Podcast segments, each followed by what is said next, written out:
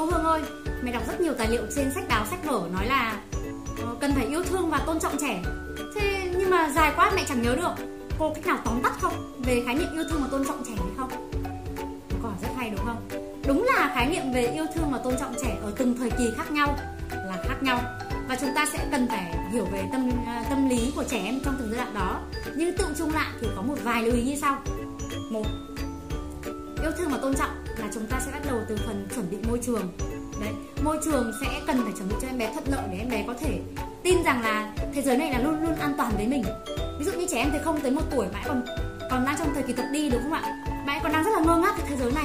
Thì chúng ta hãy làm sao? Môi trường của chúng ta nên ổn định về uh, cơ sở vật chất này.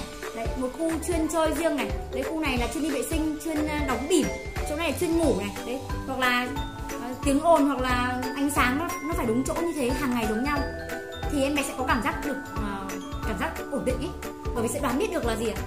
À mẹ đến khu này là mình sẽ làm cái việc đấy đấy. Tương tự như vậy ờ, môi trường của trẻ từ một hai tuổi thì khác rồi. Một đến hai tuổi đang tập đi đúng không ạ? Rất là dễ bị vàng và, và ngã lung tung. Vì thế môi trường sẽ cần phải gọn gàng và ít đồ thôi.